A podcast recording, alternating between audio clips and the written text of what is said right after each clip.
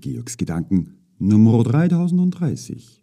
Liebe, Verwirrungsbalance, Love, Konfusion, Balance. Sie liegen nahe beieinander, die Liebe und die Angst. Liebe kommt von uns. Wir fühlen uns wohl, eingebettet in ein schönes Leben. Angst ist die Entscheidung dafür, wie man sagt, die Verwirrung darüber. Weder kann die Welt verändert werden, noch ist sie veränderbar. Wir sehen zu, im Gesunden wie im Stress. Angstmachendes wie eine Pandemie, Wirtschaftskrise und im Extrem Datenkrieg. Zurückhaltung und Abwarten, sich aufregen und vielleicht sogar wütend sein oder auch vergessen und verdrängen. So wenig die Welt veränderbar ist, so wenig sind das wir Menschen, aber auch so viel ist vorhanden. Dieses Vorhandensein der Stimmigkeit irrt einen dann, wenn wir und die Welt diese nicht mitgeteilt bekommt.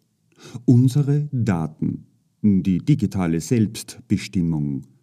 Datensucht ist das Ansprechen eines Menschen, von dem man weiß, dass dieser bei diesem Thema Angst hat oder unsicher ist.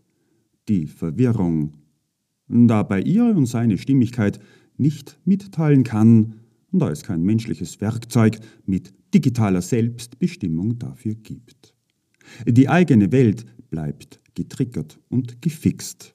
Die Sucht nach den eigenen Ängsten, Angst, führt, wie wir sagen, zur Flucht, sich totstellen oder zum Kämpfen. In den Balance kommen diese Ängste, das getriggert werden, ebenso vor. Das gilt auch für strategisch organisierte Fake-Blasen. Da kommen wir nicht heraus. Das ist so. Eine Angstblase kann für 10% der Menschen gedacht sein. Die anderen verbliebenen 90% bekommen ihre gezielten Fake- und Teilwahrheitsblasen.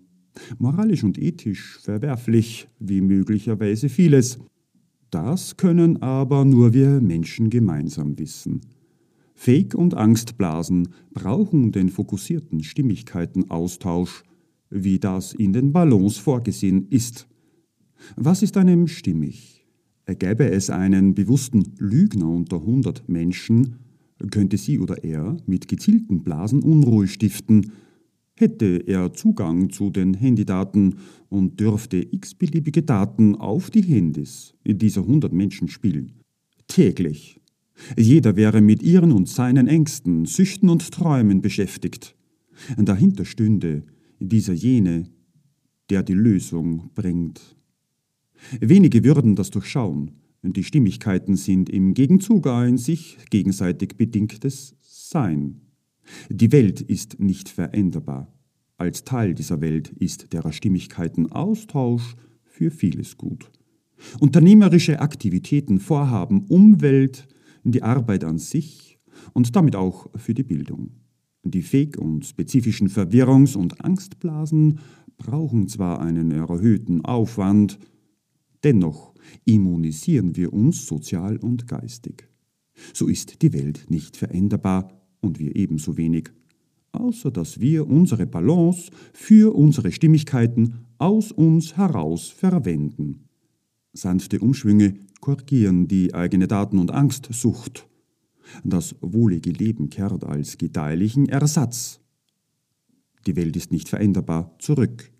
Unsere Welt kann nicht verändert werden. So sind die Verwirrungsballons das Maß an Stimmigkeiten, das uns, unsere Teilhabe, unsere Swarmballons, your perception.